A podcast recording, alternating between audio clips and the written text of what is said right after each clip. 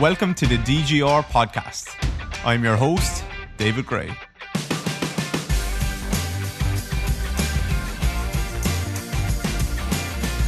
Hello, everyone. David here. Welcome back to the DGR podcast. Hope you're all doing well. This is episode 50, the big 5 0. We've made it to 50 episodes. I'm very proud of that. Um, so, thank you all for joining. If you've been here from the very start, thanks for sticking around. If you're just coming in now, where have you been all my life? Where have you been? But better late than never, as they say. When we started, we were just interested. I think I said I would just try and make it to 20 episodes and then see what happens. And we breezed past that, past that, to be honest. We're at 50 episodes, and I think 50 quality episodes are at least at least um, a vast the vast majority of them are quality, depending on who you talk to. Some people might.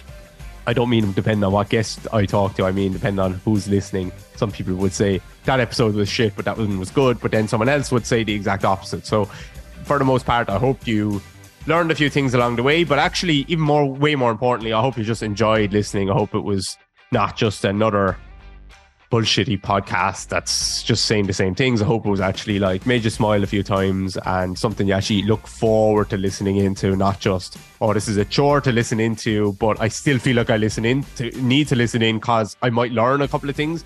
I want you to learn a couple of things and look forward to listen to podcasts and have a smile on your face and um, enjoy it and make you think about things, challenge you on different things with regards to maybe movement, business, life, all that stuff. So thanks so much for jumping in for the 50 episodes and let's see if we can make it to another another 50, 100, 100 quality episodes would be great. I think in the first 50 episodes we've I think we've the podcast has lost mon- money probably if you're talking about just monetary terms. It's hard to measure that because um, it is it's hard to measure like let's say someone listens to a podcast episode or listens to yeah listens to a podcast episode i mentioned something about the membership site DJ interactive but they didn't click the link in the show notes of the podcast and they ended up on instagram. Then they saw me saying something about DJ interactive and then they saw that a few times and eventually they clicked the link on the on instagram and they signed up through there. How can we measure like okay was it the podcast that made, made them sign up when they heard that several times? Was it blah blah blah? So this stuff is so hard to measure but when it comes to marketing and stuff i want to be like omnipresent. There's a like a wheel of engagement. I heard someone call it once where like you just no matter where you go there we are. We're in we're in your ears on the podcast. We're on instagram. Maybe we're on youtube. Actually i don't know where else. I don't oh email. We're on email. Maybe sometimes I might get your phone number, I might send you a text. Uh, we're not quite there yet, but the wheel of engagement, that's where we, we want to be wherever you are. So, so yeah, I don't know if the podcast has made money, but it's not a short term play for us. It's a long term play where hopefully we have 100, 200, 300 episodes in the bank. And these first 50 episodes, hopefully they're good quality. And in years to come, people are listening to it and they're enjoying it and they're getting value from it. And like then there's absolutely no doubt that this is a long term value play for us rather than just a short term trying to monetize it. Because uh, I would suggest to anyone thinking about starting their own podcast, if you think you're going to monetize this quickly, it's not going to happen. So um, do it for the right reasons. So uh, so yeah, thanks for the first 50 episodes. Thanks for jumping in. Today, I have a great guest. I have a fellow Irishman, Rua Gilna. Rua is a, Rua is a trainer. He's actually based now in New York slash New Jersey. He has worked a lot with and, and now uses the principles from Postural Restoration Institute, PRI. And that's kind of, I suppose, him. It sounds to me, at least, like the his journey and learning from them. Even though he, does, he doesn't necessarily use exclusively PRI work, but his journey through learning from them has kind of pushed him in the direction that that he has gone, which is kind of away a little bit from the traditional training model um, or systems and stuff, and then moving a little bit more towards working with people in chronic pain and people who value like their feeling good and movement variety and variability and um, and yeah, just helping them get out of pain. So we chatted a lot about that today, kind of the principles that he uses and has learned from PRI and implements, and then also I chatted a lot about, or we chatted a lot about concussion because, and I don't want people to think, oh, if, if I don't care about concussion, this episode isn't for me. It was more like, okay, Ru- Rua's history with some of his concussions and what that has meant, or how, how that how that can help me and all of you guys as well. Hopefully, understand like some neck stuff and the patterns that might show up in the in the neck the jaw, the cranium, um, when we're very tight up there, or when we maybe have had concussive or any kind of any kind of um, impact to the to the skull. So um, lots of great stuff in here. Please give it a share if you enjoy it. But apart from that, here's Rua. Hello, Rua. How are you? Thanks for joining me. Thanks for having me. What's going on in New York? Not a whole lot. I was lucky enough to escape at the start of the pandemic, so I got a little house in Jersey now. I don't share walls with people. It's a beautiful, beautiful thing. How long have you been over there in New York, or over that uh, side of the world? That general region, uh, ten years now. I just up and left. How did that move? A, you just, you just where, uh, where in Ireland are you from? Uh, from Dublin originally. Okay. Like I, I was living in on the north side for a long time, originally from the south side, and then I went to school up in Drogheda, so bounced around a fair bit. Yeah, but literally, I was I had a personal training business and I was running group fitness and that sort of stuff. And I realized I was at the point where I had to either open a gym myself, yeah, or I was going to smother my own business. And I realized if I opened a gym, I'd never leave. So I booked a ticket and said goodbye to everybody. I said, "Hey, I'm going next week. Bye." Um, that was it. Um, and when you and when you got there, can you talk to me about like what you were doing there? Then you were a, a trainer when you got there versus what mm-hmm. direction you've kind of taken now. Yeah, I've I've worked with like a lot of athletes. Um, I've worked competitive bodybuilders, powerlifters, and I've done like lots, lots of competitive stuff myself. But I didn't find it very fulfilling, to be honest. You know what I mean? Like, there's only so many times you can help someone lose 20 pounds or 10 pounds or whatever it is and get them a little bit stronger. And it kind of starts to get all the same and a little bit, not being facetious, but it gets a little bit easy and repetitive. Um, and I didn't think it was the best use of my talents. Uh, and then I've got, I've got a lot of brain trauma myself, as you can probably tell from listening to me talk. But I decided to kind of go more into that side of things because I knew that I was not cognitively or emotionally where I used to be. So I started reading more and more about the rehab side of things and went down the uh, deep rabbit hole of PRI and just life changing, life changing stuff. You know yourself. What way are you working with people now? So, like before, it was a lot of weight loss, aesthetics, that type of thing. Yeah. So it's a lot of people in pain now. Mm-hmm. It's actually at the moment it's a, it's a decent mix. So what I'm getting a lot of is people who have a couple of small chronic injuries. Yeah. If they have an acute injury, I'm sending to one of my physical therapist friends. Fantastic, not my thing. If you have a chronic issue and you want to do those things as well, you want to be performance athlete, you want to train, you want to get stronger, you want to lose weight, cool. Because there's a very big gap in my experience, in people who do PRI and then trainers who can appropriately apply that and into a program that's not detrimental to what they just did in rehab. Mm-hmm. So it's a, it's a wide spectrum. Like I, I, work with people who have Parkinson's, I work with people who have multiple disc herniations, and I work with people who just want to get stronger and better at the sport. Is that is that in a clinical setting then, or is that on a gym floor? Uh, it's usually in my house. In they come see me, or occasionally it's in their gym floor, occasionally it's in their apartment. It just depends.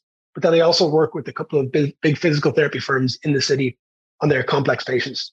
Okay. So when they go through all the, the manual stuff and they're kind of still, they know they're missing something, they'll call me in and we'll work together on it. We'll communicate very well. And I'll take care of a lot of the non manual programming. Okay, cool. Like, are those clients being referred to you on a, with a PRI lens in mind? So they're coming from other PRI clinicians? Or uh, people so, who are aware of that and are looking for that kind of intervention? It's honestly it's a good mix. Like I said, there's a couple of physical therapy firms who I do have relationships with who tend to be experienced in PRI, but maybe not as uh, non-manual focused. Yeah. You know, a lot of physical therapy firms are, are very, very manual, very hands-on.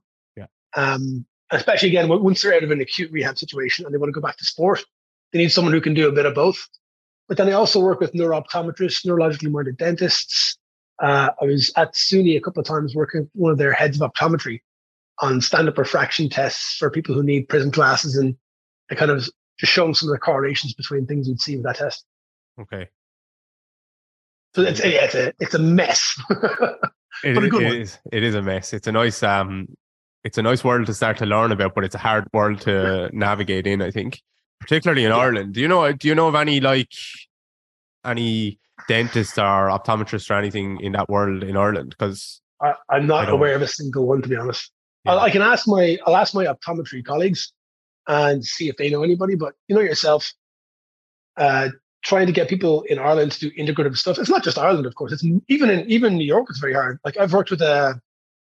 There's one particular profession. I'm sure I'm, I'm going to get yelled at for saying this, but neurologists thus far, I think I've worked with one who would even talk to me. The other ones would ask me what I do, and I would summarize an email. Hey, here are all the tests that I did. Here's what I inferred in, in non-proprietary language as well, like mm-hmm. fairly straightforward language. It was, you know, we, we tested this movement, this movement, this movement, and found that they couldn't go through these ranges, the interventions that we took, and all of a sudden their pain was gone. And then all just three different times they'd be like, no. Like, well, you've been working with this person for eight years. I've been working for three weeks. And we got the whole way to cessation in three weeks. No, shut up. okay. I'm I'm a big fan of collaboration. Like even I work with a lot of other trainers who don't necessarily have the PR lens or the kind of the rehab lens and I'll help them modify their own programming with the client. So I'll see the client once or twice and I'll say, hey, when you're doing these movements, do it this way. And that's it. And I'm out. Yeah. Yeah. That's a that's a beautiful thing to be able to keep people because I think I think a lot of people see the PRI world as like, okay, super low level. Uh, here's some drills that you do on the floor, and then you go back to training and you can do whatever the hell you want. And ideally, you can do you can do whatever the hell you want, but you have to maybe understand yeah. that there's there is adaptations that are going to be caused and you have to understand what adaptations you're actually looking for and the big thing that i always talk about or a lot of people hopefully a lot of people talk about but a lot of trainers don't necessarily understand is there is negative transfer of training. They presume that mm-hmm. there's every all training just has positive transfer. And I wish. Yeah and it's it's it's a massive it, uh, it, it just doesn't make sense. It just doesn't make sense not to presume that there could also be a negative transfer of training. And when you move hard in one direction you're also moving away maybe from another direction. specialization has a cost. It's just that simple. In, in anything it doesn't matter in any area of life you mm-hmm. specialize in one thing at the very best there's an opportunity cost but very likely there's actual negative or detrimental effects to what you're doing mm-hmm. and you said it there a lot of people think it's a low level i'm going to stand here well, first of all if it's a, if it's a drill that has to teach you something. If you have to motor learn, it has to be low level. You can't motor learn while you're under threat. It's just not going to happen. It has to happen with repetition, and then uh, I can't I can't believe it, but I can't remember the name of the uh, the phenomenon.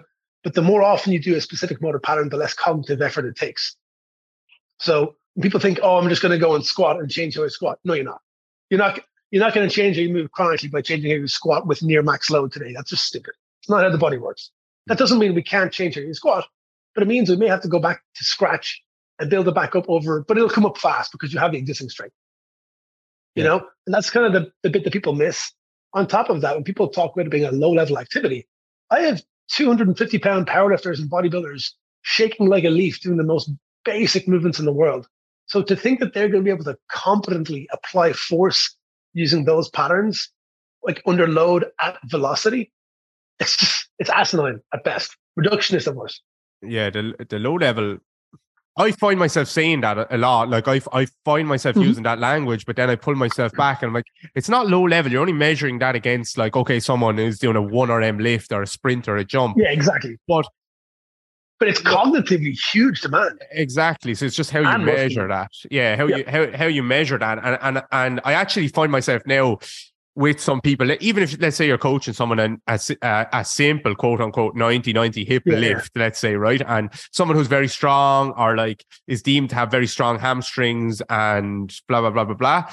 And they actually can't feel their hamstrings working at all. Yeah. I, instead of us, uh, me waiting to, to coach the drill, I know like they, okay, they're not going to be able to feel what I want or get in the right position.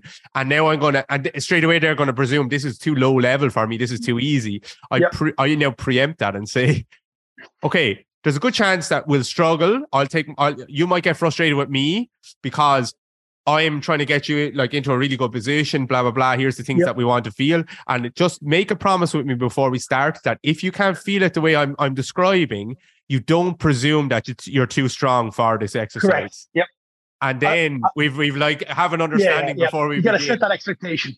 Well, the, the, thing with that is as well, the more strongly patterned someone is, you those big strong guys very often really struggle to feel. And what a lot of people don't realize is like the muscular activity is going to be correlated to osseous position in a very big way. So like if you're used to having a pelvis dumped forward, femurs ER and abducted, for you to get your lateral heel on a wall, that lateral heel is going to you know, it's going to ER the, the tibia and IR the femur. It's going to take work. They might feel like their foot's going to cramp. They might feel like they don't even have, they might not be sensorially aware of that outside heel that even exists. So they're, they're like, I'm on it, I'm on it. And they're doing all these strange compensations. But once you get them in the right position, you see their face change immediately. They're, they're aghast. They're shocked that they can't do this. This is tough. And again, like to think that you're going to be able to just click your fingers and do that reflexively on a court, on a field is just crazy. Yeah. Yeah. The the the foot contacts are important, I think, because they can they can get lateral heel and they'll sac- sacrifice the other foot contacts. Yeah, exactly. Yeah, yeah, yeah. They're just let me let me get back in my pattern by just ERing as much as possible. Just, I can do it. Exactly. Like, exactly. I do think the the fitness industry in general has this absolute obsession with stability and strength, right? And obviously, I'm not taking away from those. They also have this obsession. It's kind of past now, thankfully, of like ripping into uh to Gray and the FMS and that sort of stuff.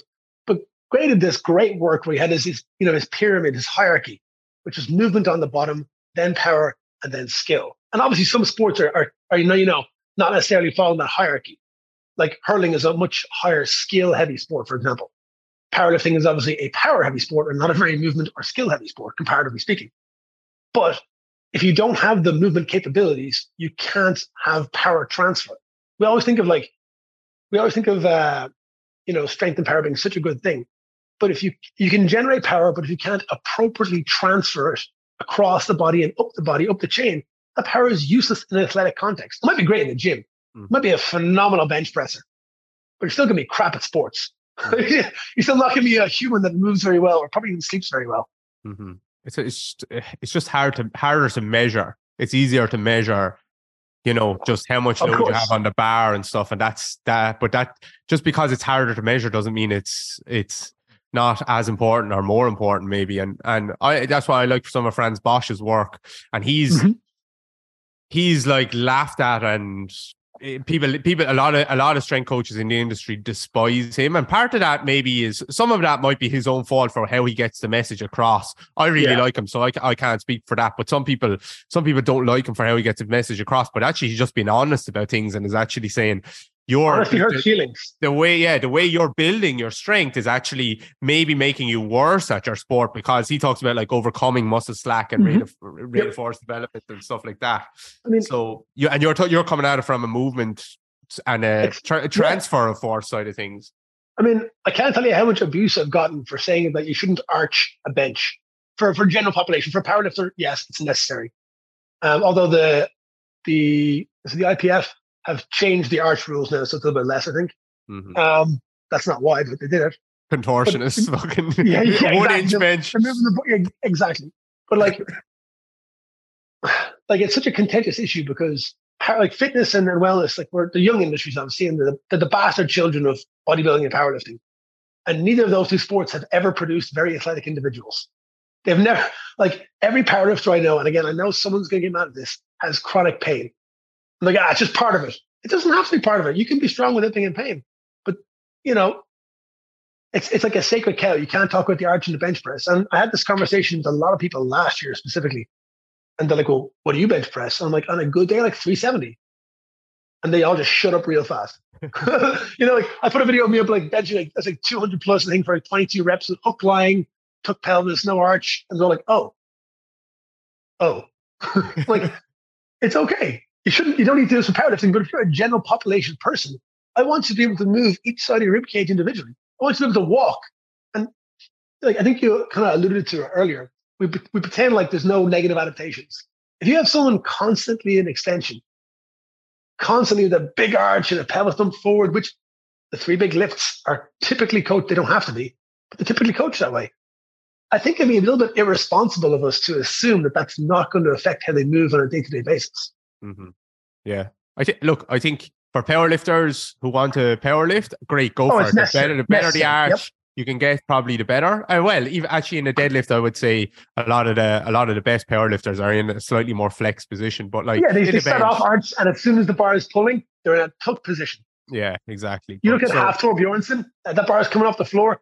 He is pelvis pulled under. Yeah, yeah, and and I think no matter what sport or no matter what a lot of the a lot of the best athletes that I have worked with have chronic pain or, or like Mm-hmm. or it just bounces around their body because they're just pushing themselves and Yes. that's fine and we have to accept like you're just pushing yourself you're driving yourself into the ground and, and you're probably going to have a shorter career but you're trying to maximize that for five Yeah. or 10 or 15 years or whatever but hopefully we don't need to take that attitude and push that onto the general population which No, is that- what has exactly it. happened Yeah. that, ha- that Like- has happened and that's an issue Like I don't know. Like if you go to any commercial gym in the world, ask how many people who've been benching for five years, and ask how many people have, have shoulder pain. Like I'll say a lot of hands will go up, but they probably won't be able to get them the whole way up. yeah, like a lot of hands are going to go up like this, a lot of rib cage is going to go up. But uh, yeah, Not that doesn't have to happen. Exactly. yeah It's ridiculous.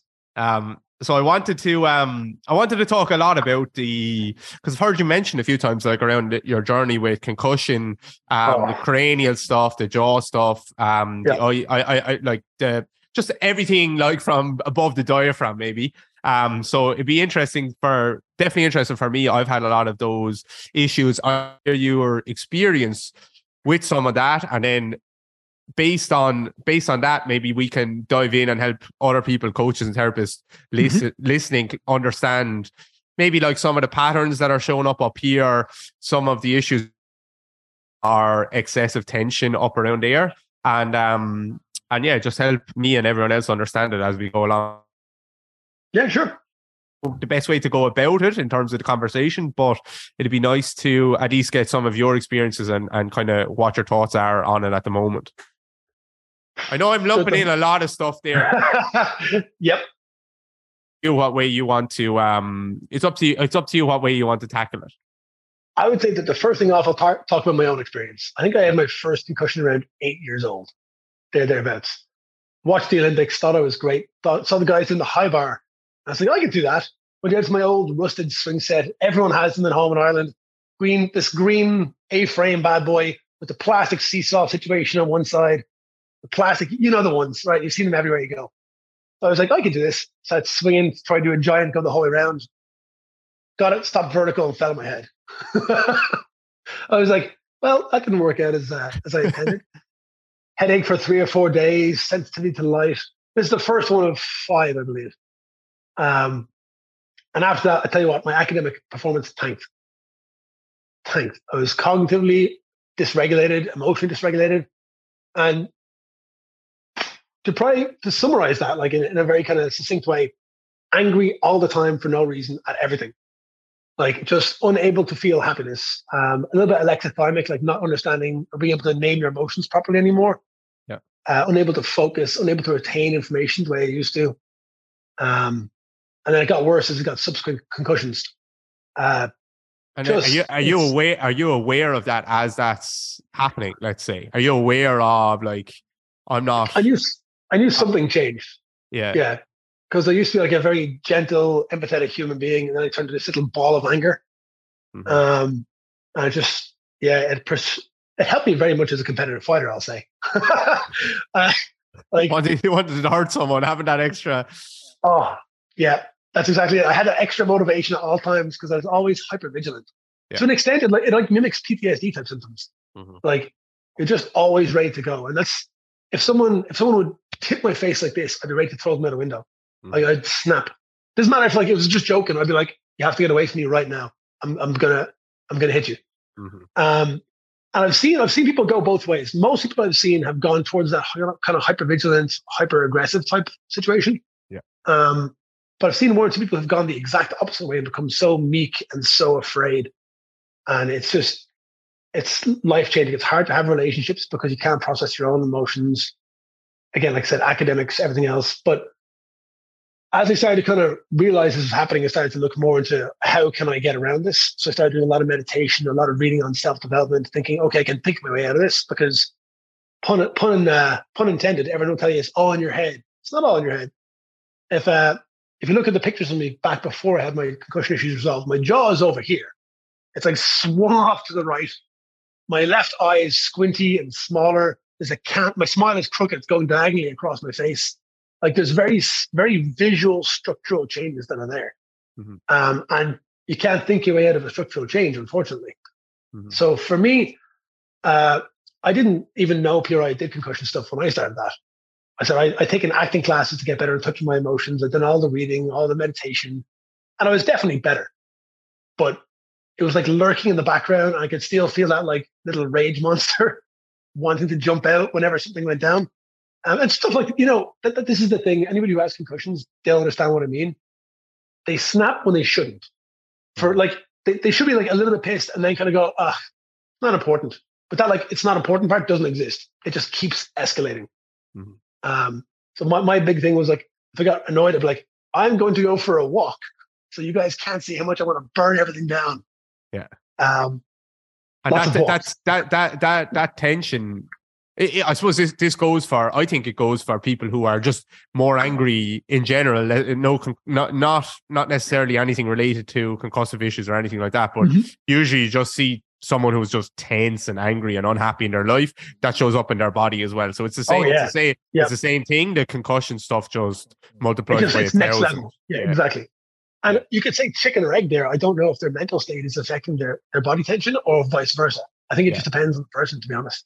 I don't. Um, I, I, don't. I don't even think it's a chicken or egg situation. I just think it's a constant like loop where cycle, yeah, I, I yeah. get. I'm more upset with my life. I get more tense. I'm more tense. My body feels shitter. I get more upset, and it just never. Yeah. It never ends. And that's that's the tricky thing with the with the pain science as well, uh, because you don't you don't actually know like that's the that's the thing when people slate PRI or breathing drills and stuff like that. Like was it the fact that they got their hamstring or they changed their ribs, or was it the fact that they actually just exhaled and maybe relaxed for the first time? They got parasympathetic and calmed their whole system. I don't really care. I just know that like their their their their body and their mind is showing up in this way, and I'm going to do something that I know is within my scope to try and change that. That's exactly it. And the pain science people, like, they love to kind of harp on that point, but we all know pain is multifactorial. Please stop. Please stop trying to lecture people about that. We know that we know there are psychosocial factors. We know your cultural background changes. We know your your racial background may change it. We know what you ate for dinner may change it. We know whether or not you had a nice night's sleep may change it. But it's like playing Russian roulette and keeping all the bullets in there, right? We take out the bullets we can take out. Like obviously, I I, I can't change your your your ethnic heritage. I can't change your your upbringing. You can go to a psychiatrist or psychologist for that, and they may be able to help you process some of that, or or you know change your perceptions things. Sure, that's not what I'm doing. I'm taking out the bullets out of the Russian roulette gun that I can take. And that's going to be biomechanical movement, neurological relaxation. And to dismiss those is just asinine. It's saying, hey, there's 10 factors. We can change five. That's not. that's just, it's just silly. Yeah. Um, and I think, to be honest, it's used by a lot of people who don't want to dive into the factors that they can change because you know this. It's a, it's a lot of work to get good at this stuff. A lot of practice. It's a lot of failure initially a lot of mm. failure initially, a lot of like inefficiency, a lot of am I doing this right? And two years later being like, no, I wasn't. yeah. no, I was not. Yeah. Yeah. And that's just the co- that's just the coaching side of it. Then there's the then there's the actually communicating it to your client side of it, which oh, yeah. is a is a massive thing as well because yeah. it's actually helping them make sense or maybe give them hope or how you actually even coach a drill. I saw Ron talking one day about like which side of someone you should be standing on when you're coaching a drill, yep. so that they're yep. sensing things. I'm sure him and any good any good clinician, regardless of what kind of system they practice, understand the importance of like your tone of voice and oh yeah, you know, you know all that stuff. So you are something as simple as something as simple as the light, yeah. the light in the room, the background noise. These things make a big difference. Yeah, and again, a lot of people kind of on the, the pain science side. I, I'm not discounting that; it's very important stuff but they love to talk about people noceboing. I'm like, good clinicians, good coaches don't nocebo. Someone comes to me and they have like a, you know, a, let's say sciatica, and we do some very simple work, some, some, say some 1990s, some, some uh, sideline pelvic floor, and the next couple of weeks progress into standing work, and then they're, they got resolution. Great. Very typical. At no point do I tell them, oh my God, you're so asymmetric and you're smashed up. I say, hey, we got some exercises here that are going to help you out a lot. Uh, mm-hmm. Humans are really resilient and you're gonna be back to your sport in no time. Everyone's like, "Oh, you're no noceboing them." I'm like, "No, someone noceboed them saying they had a, a problem with the sciatic nerve. They probably don't. It's probably positionally compressed, and or there's some muscle there that's not getting enough oxygen exchange, and that's that's probably what's going on. And that, or maybe a predictive issue. Mm-hmm. But like, it's not about noceboing anybody. I want people to feel like they're bulletproof for the most part, mm-hmm. and you can't do that if you're in pain. Yeah. Hey guys, just a very quick break from the show. Just wanted to remind you that if you're interested in joining the world's best biomechanics education platform, then DGR Interactive is the place to be. We've about 742 coaches and therapists, I think, last time I checked, for learning with us every single week. So if you have 10 minutes a week, you only need 10 minutes, and I suggest putting 10 minutes a week into your learning and development. Then if you have 10 minutes a week, which you do, jump onto DGR, DGR Interactive. It's the first link in the show notes. Click that. Within a couple of clicks, you'll be in there and you'll be one of those coaches and therapists getting smarter with us every single week. I had a conversation with John Kiely, who um, another Irish guy actually, and he's um, far, far, far more brilliant than me. But he talks about placebo quite a lot. A, lot of it mm-hmm. in the in the sporting realm, placebo, and nocebo, and kind of yeah. what I kind of took away from that um, conversation was I had I had thought about it before and spoken about it before, but I was more confident to say this, which was you're either going to placebo someone or nocebo them. There is no middle ground. You're either going Correct. to like yep. there is going to be a little bit of one or the other. Basically, you're either yeah. saying I kind of think you might be in trouble here, or actually. I kind of think if we try this stuff, you're going to feel a bit better. I don't 100% know for sure, but I'm going to lean in that direction anyway. So specifically because that that that's always in my head as well when I do a, when I do like a seminar or something, like I'd often do them for trainers, especially I used to run the, the training department for a big company in New York. And I'd say, hey, I want someone to test this range of motion. It's not going to be me. As many people as want can test the range of motion to volunteer. I'm going to do a simple intervention, and then we retest. I don't tell them what to expect. I don't tell them the change I want. After the fact, I'll tell them what, what I was aiming to do. I'll have it written down somewhere like, hey, this is what I expected to happen. Did that happen? Yes. I mean, it works. like like even when I'm working with people, and I've, I've seen a lot of people do this, say, hey, do you feel this now? I'm like, don't ask them that. Ask them yeah. what do they feel. Yeah. And if they don't tell you, keep asking them until they get annoyed with you and tell you something. Because it's always guys as well. We're just much worse communicators. Yeah. Like women will tell you so much more about what they feel about the joint, what they feel personally, emotionally, physiologically. They're like, ah, don't know. same, same. yeah, kind of the same. Something's kind of weird. Yeah. I'm like, oh, yeah. expound upon that weirdness, please. Give me some details. Yeah.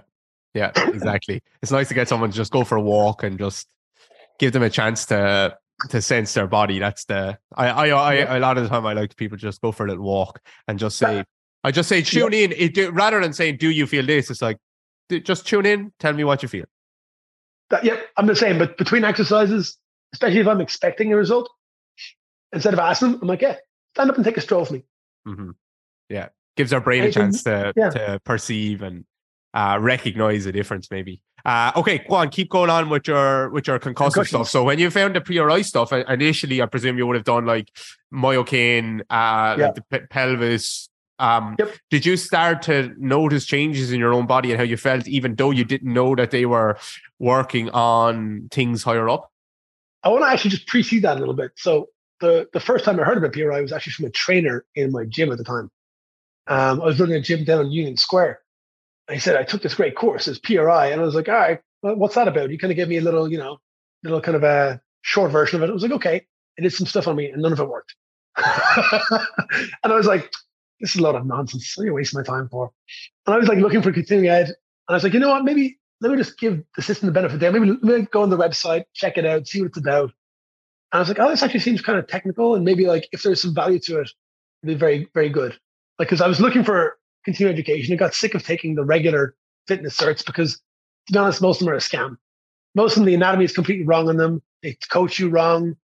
Like I'm not going to name names, but getting told to use your uh, use your lats to bring your arm overhead with the kettlebell. Like you're going to use a humeral extensor to get into shoulder flexion, right? That's ace anatomy right there. But um, you know exactly what I'm talking about. I actually don't because it could. Okay, that's, that's how bad it is. Could be, it could be yeah, so could many people. Yeah. Yep. So I wanted something different, something much more in detail, something much more technical. I went to the first course and realized that I I thought I was great at anatomy. Turns out I knew nothing. The bright side was I was there with a lot of physical therapists, and they were very confused as well. So I felt a little bit better about myself. But I went to that the first myokin course, and I felt like an absolute moron. I was like, oh, I'm never going to get this. So over the next couple of years, I think they did 21, 22 courses. Mm-hmm. did everything they had. Um, went down to Nebraska a bunch of times. I was actually lucky enough to work with Ron on some difficult cases as well in, in New York City, and the, the, good guys that over at IPA. Um, yeah, I was taking the courses, and what was happening was I was like, great, I can get to know. Well, first of all, everyone that would look at me would be like, "You're going to have to go to this course to find out about that." I'm like, this seems like a pyramid scheme to me. but wait, there's more. But you got to go to the next course. Yeah. Um, obviously, I was, I was, a complex case. Yeah. And then I went to the into the next course, and they'd be like, "You're going to have to go to the next one." I was like, I kept going because kept and you you can understand that now where they were coming from. Oh yeah. And I'm Oh, not a, 100%. I'm not a, I'm not a, like I've learned from PRI. I really like PR, a lot of the PRI stuff. I there's some parts that I, I'm not so sure about. Some parts I would do differently, but I'm open to having conversations, right? And I think there's mo- far more good stuff than bad by by country mile.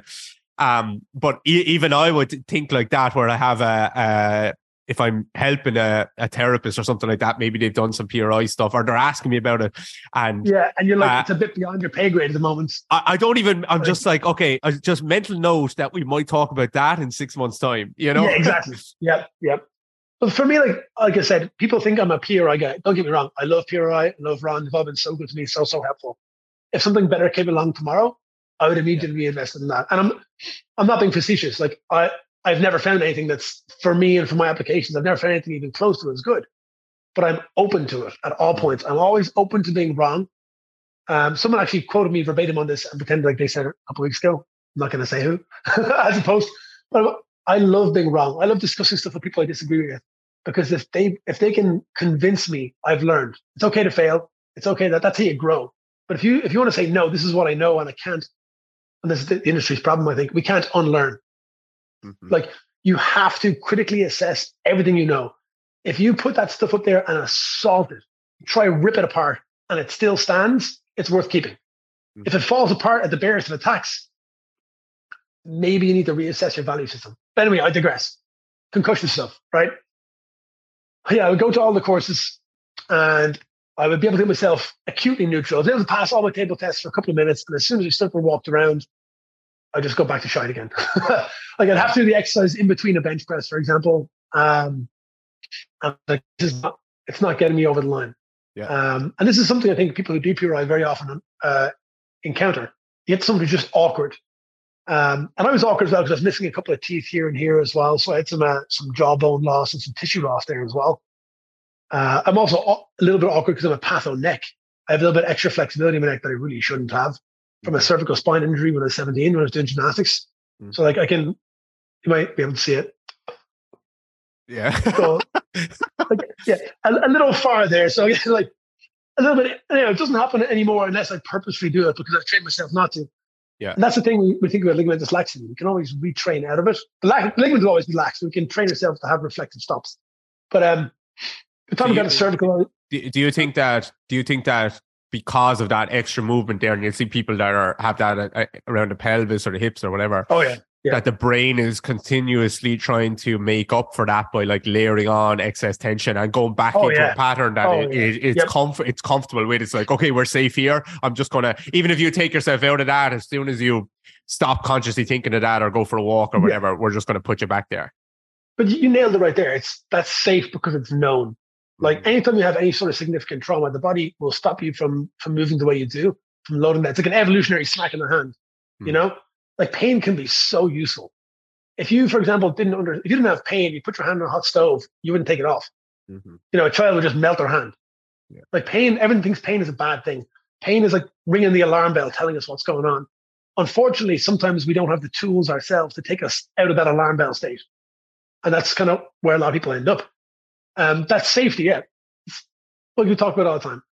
When people get stuck in a pattern, you have to slowly give them a new pattern because otherwise they're going to default to what they know. Like I tell people all the time, we can get that diaphragm to descend instead of using a neck to pull a rib cage up. That's great. But uh, if we just went in there and give you a massage and inhibited your SCMs and upper traps, and you couldn't revert to that because we inhibited them so well, and you didn't have the other pattern, you'd slowly asphyxiate. Yeah. so, like, you know, I always tell people you got two choices: either, you know, breathe or don't. And if we inhibit your way of breathing, you have to have a new way of breathing, or you would just die. And your brain's obviously not going to let you die.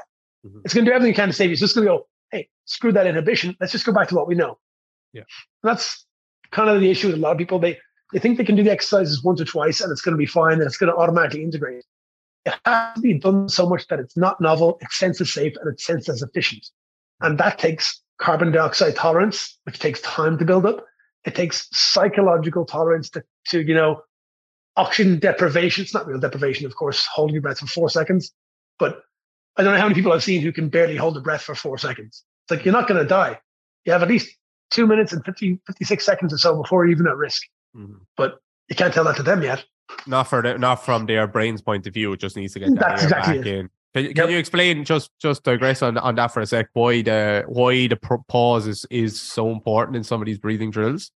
Oh, for sure. That's yeah, again, it's glossed over a lot from a mechanical perspective.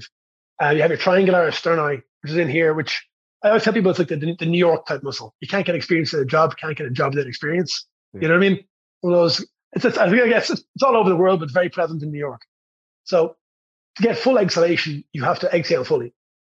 to, to contract the triangularis sterni, you got to really, really exhale, and then it's getting loaded. So if you want that muscle to be efficient at firing, it has to have some time on attention, some work, some load, and that means held exhalation. On top of that, you have what's called the Bohr effect. And I can't remember; it's not Niels Bohr; it's the other Bohr. Um, you know the other know. guy. Yeah, uh, he won. you know the other guy. You know, uh, he won the Nobel Prize for this. Um, when your blood is above 7.35 to 7.45 pH, you can't dissociate oxygen. So if we put a pulse oximeter on your finger, if you're at the doctor, which they do all the time, great, you get 98% circulating oxygen. Cool. But if you're above that 7.45, which a lot of people who are doing these big inhalations, maybe just marginally above or towards that top end, they're not going to have optimal oxygen dissociation from hemoglobin, meaning less oxygen available at the brain and at the muscular level, meaning uh, over breathing because they perceive themselves to be out of oxygen. It means a sympathetic neurological state. And it means they're probably going to have less muscular endurance than they should. I tell people all the time, you'll know, you, not you'll know, but a great indicator is when you have a fit human being walk upstairs and they're out of breath at the top. Shouldn't be the case. Mm-hmm. Um, so that's the, the chemical side of things, the mechanical side of things. And also then we have like the, the carbon dioxide tolerance itself if you're used to overbreathing, if you're someone who breathes up a lot of time, we force air down to the bottom of the lungs, which are higher in alveoli. So you get a greater oxygen uptake, which of course sounds great. We love oxygen. Oxygen's great. But we need an appropriate carbon dioxide uh, uptake as well to actually balance that pH out and make that oxygen available in the bloodstream. So we have mechanical, we have chemical, and we can go much further into that even from positional perspective. Like we're reinforcing, giving ourselves more time to motor learn. We're mm-hmm. taking away the novelty. We're increasing that sense of safety. Mm-hmm. Um, we're allowing people to have the, the skill and the sensation, which will help a lot. Sensation helps so much with motor learning. Muscles do not. Sense internal sensation of position and internal movement that helps motor learning. So when you have the sensation of ap- this apical or posterior expansion versus this big belly breath, that helps people find that as a default later as well. Yeah. And it inhibits the hell out of a neck as well. Just staying in that position for a long enough time will inhibit the neck as well. Yeah it slow it slows people down. The you're trying you're trying to you're trying to with the breathing drill one of the breathing drills let's let's just call them that uh, one mm-hmm. of the one of the biggest things you're trying to do is change change how people breathe and and how if you watch them if you're using them you're probably using them for a reason and when you watch them breathe their inhale is very reflexive it's just like a oh yeah it's a sniff yeah. all the time it's pulling air in and yeah, if you, you, can hear them constricting the nasal passageway, hundred percent, it's a big, it's a big sniff. That's if that's if they even use their nose. So, yeah, yeah, yeah. So the pause actually is a time to literally take pause and say, no, I know you want to. We've just did a did oh, a yeah. did a full exhale, maybe not even a full exhale in the beginning. We've just did a prolonged exhale. I know you now want to sniff air in, but for one or two seconds, let's override that feeling. Let's say no. Okay. Yep. Now make the start of the inhale smooth. next time, or maybe next set, we can make it a bit, little bit longer of an exhale, maybe a little bit longer of a pause, and that actually gives people a chance to say, actually, that air that I thought I needed to sniff in yeah. immediately, I actually, I'm still alive. Yeah, I just, I just survived. So it's a very important, the, important part of it. The way I explain that to people is I tell them the, the gas meter on the car is broken. They're driving like a, a 1992 Honda Civic that they got from some guy who tried to mod it up and did a terrible job want to want to, want to trade it in and get something nicer. So their gas meter is broken. Mm-hmm. You know, their, their petrol meter is broken. They think they think they're at empty. They're actually at half full. Mm-hmm. And they go, oh, and immediately they understand that the sensation of, of relative emptiness of air is not actually true. Yes. Another another nice trick I do people who don't exhale fully is I say I want you to exhale as much as you can and then say yes. And you go, uh, yes. I'm like, cool. You can't talk if you fully exhale. Mhm. And they always get mad, and it, but they never argue. they go, oh. Yeah. Because Is there? when, I- it- you know, go on. Sorry. Go on. when they started out, you ask them to fully exhale. They're like, I'm fully exhaled. I'm like, Yeah. "No, you're not." Not the rib- ribs are still up like this. I'm like, you're not even close to fully exhale, but you don't know what that feels like. So let me give you a cheeky way to find it and also break the tension a little bit. Like Yeah. if you make people comfortable, like you talked about earlier, the setting, the tone, these things are important. You can have fun with this stuff. It doesn't have to be like doom and gloom, you're gonna die, you're broken. No, it's like, hey, listen, you're resilient, we're gonna have some fun with it. I want you to understand it and be able to play it a little bit. Yeah, Hundred percent. When I'm when I'm doing some of them drills with people for the when it's the first time or something like that, uh, I always like end up starting la- start start laughing when they're doing an exhale or an inhale or and they Mhm. just can't. It's like full exhale and it's they, they do like two seconds and then they're they're focusing really hard on doing it really well and I just start laughing. Then they start Yeah. laughing and then we just end up okay. Let's start again and it happens. Yep. It happens all the time. It's like it's as weird as it sounds. It can be it can be fun and especially if people understand what they're what they're trying to do. Like they're Yeah. I don't know. I've had mo- I've had a lot of like great athletes who people will say they don't want to do this stuff. They want to be lifting heavy and blah blah blah. If they understand how it's going to help them, they'll do anything. I don't. I, I haven't found it to care at all. I tell people this all the time because there's this, yeah, this idea that, you know, oh, you can lift heavy, lift heavy. It comes back again to, okay, cool. You can generate power. Can you transfer it? Because if you can't, as an athlete, something else is going to absorb that. It's going to be soft tissue. It's going to be joint. And I don't know if you ever talked to, to Sean Light. Sean Light used to be a, he's a, he was a big PRI guy. Um, he worked in the NBA as a strength coach. for Oh yeah. I I, I know Yeah, I know the guy. Yeah, I know the guy. Sean's super nice guy. He'll be the first person to tell you the guys that were phenomenal in the gym were trash on the court. Yeah. And I would say that doesn't have to be the case. But if you're doing big extension lifts that are bilateral, that don't have alternating reciprocating joints and allow that movement variability, it's never going to transfer to sport. It can't. Unless it's going to be directly a strength based sport mimicking the movements that you're training.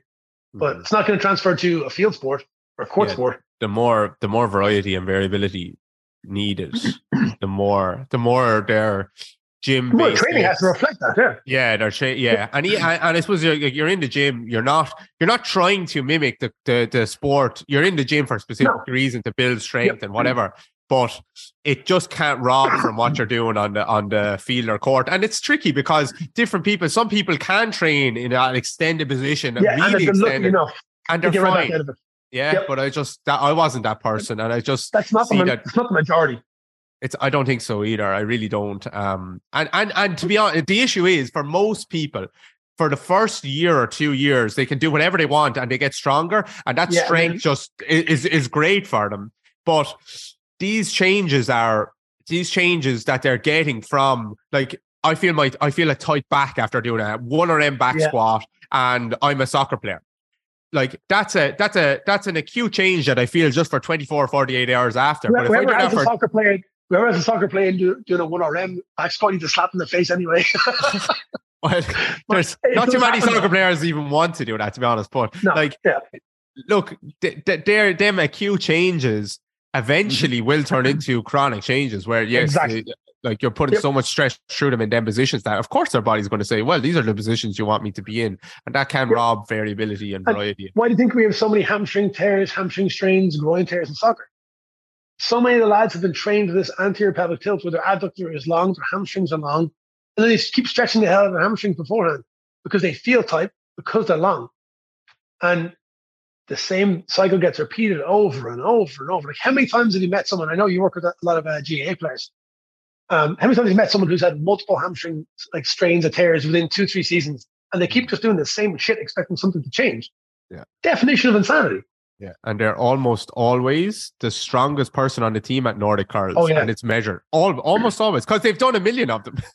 But they also do they also do Nordic curls with their back arched as well. Exactly. You know what I mean? Exactly. It's like an erector, it's an erector exercise. Exactly. So you're get yeah, your your hamstrings are getting stronger in this position, but again, there's an opportunity cost, and now maybe you're Yeah. putting your hamstrings in a weak position. And look, there is some research starting to come out. Jordan Jordan Mendiguchia is a Spanish, I think he is.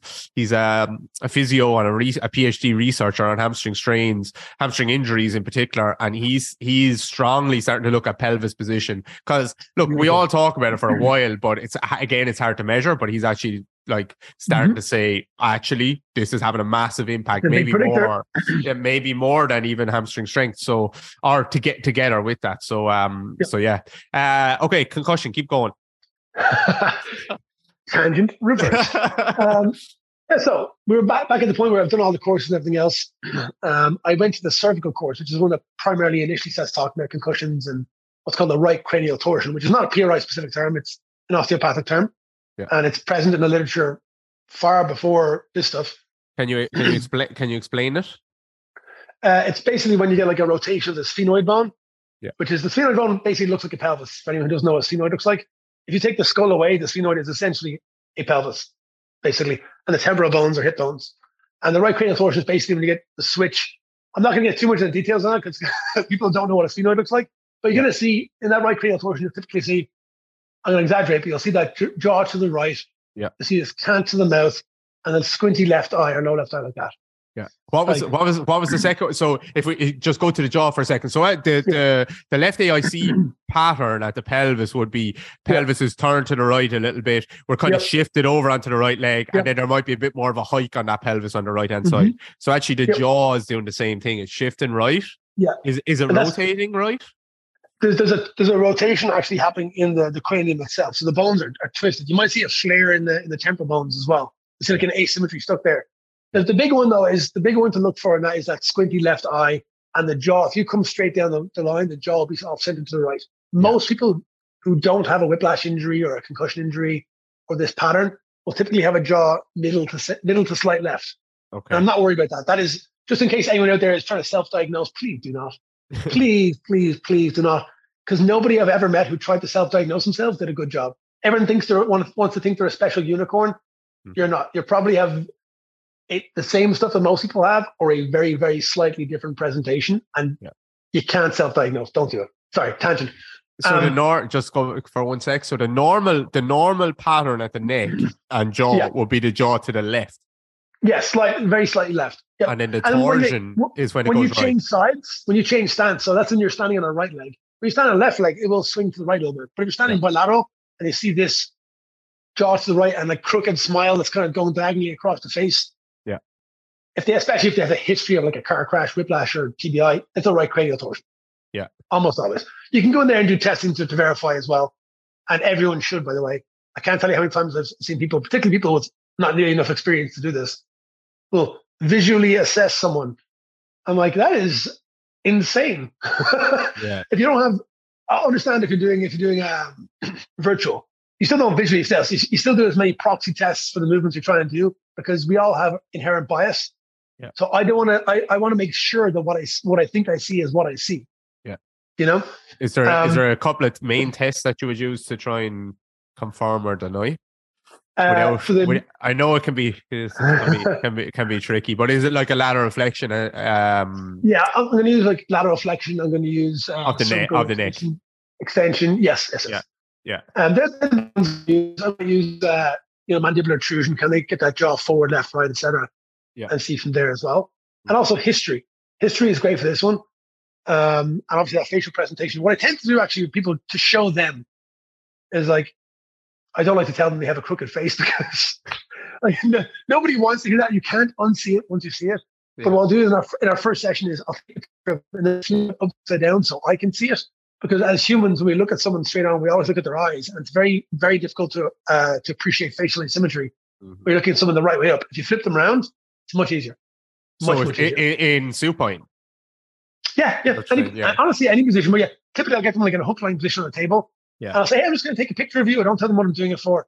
Yeah. Because, you know, as soon as you tell someone you're doing something for something, they change Yeah. what they're doing. yeah, yeah, So- yeah. I'm just going to pop, quick, quick snap a picture. I'm like, and then I'll get in there and just put some grid lines on it to be sure. And also later on, if another fitness professional or wellness professional, because very often, no, every time actually, I've worked with to work with another professional as well. So I want to have all my ducks in a row when I send them a report. Because that's what I do. If I work with a physical therapist, I'm sending them a, a three page report with non proprietary language, what I observed, what I expected that implies, um, the interventions that we took, and the at least the acute changes that I got. I think supine is a nice position for that, where even if, if someone's in a 90-90 hip lift or a hook lying or just lying there and relaxing, you come you come from behind them and you look down. Yeah, and actually exactly, that, exactly that. that- yeah. That's where you'll see the lateral reflection, where it's like it literally Yeah. just looks like Yep. their neck neck is resting over their right leg Yep. a lot of the time, or you'll see a big shift at the jaw, either left or right, or or whatever. So I, I used to do a lot of fitness modeling. You look at my old pictures, it's like it's like way over here. So back to concussions. yes. Um, I was doing the cervical, the cervical one, and I'd met Ron a couple of times before then. And Ron, you know, testing the patho neck, and he's like, "Oh." And when Ron says, "Oh," you're like, ah. He's such an empathetic human being. So he had like a makeshift uh, mandibular molar occlusal orthotic. Like basically a little bit of plastic he'd shaved down to see, hey, if we put this input in there and give you the, the right uh, movement pattern, what happens? So I stood up in front of the class, we have 60, 70 people. Um, I'm doing the standing reaching drills for the cervical repositioning. I'm like, stupid. It's not going to work.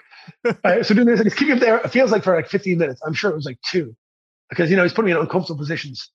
I'm like, whatever. You know, so just take a walk and see how you feel. Immediately, I felt like the room zoomed out and I got my peripheral vision back. Mm. Like, you know, the horror movie when it goes, and like zooms back out? That's exactly what it felt like. And I felt the whole back of my cranium actually open up. And all of a sudden, I, I was like fighting back tears because my my ability to actually sense emotion came back. But came back all at once like a gut punch. Not in a bad way, but just a very overwhelming way. So I'm walking up and down the room, you know, 60, 70 people. And I was like, how do you feel?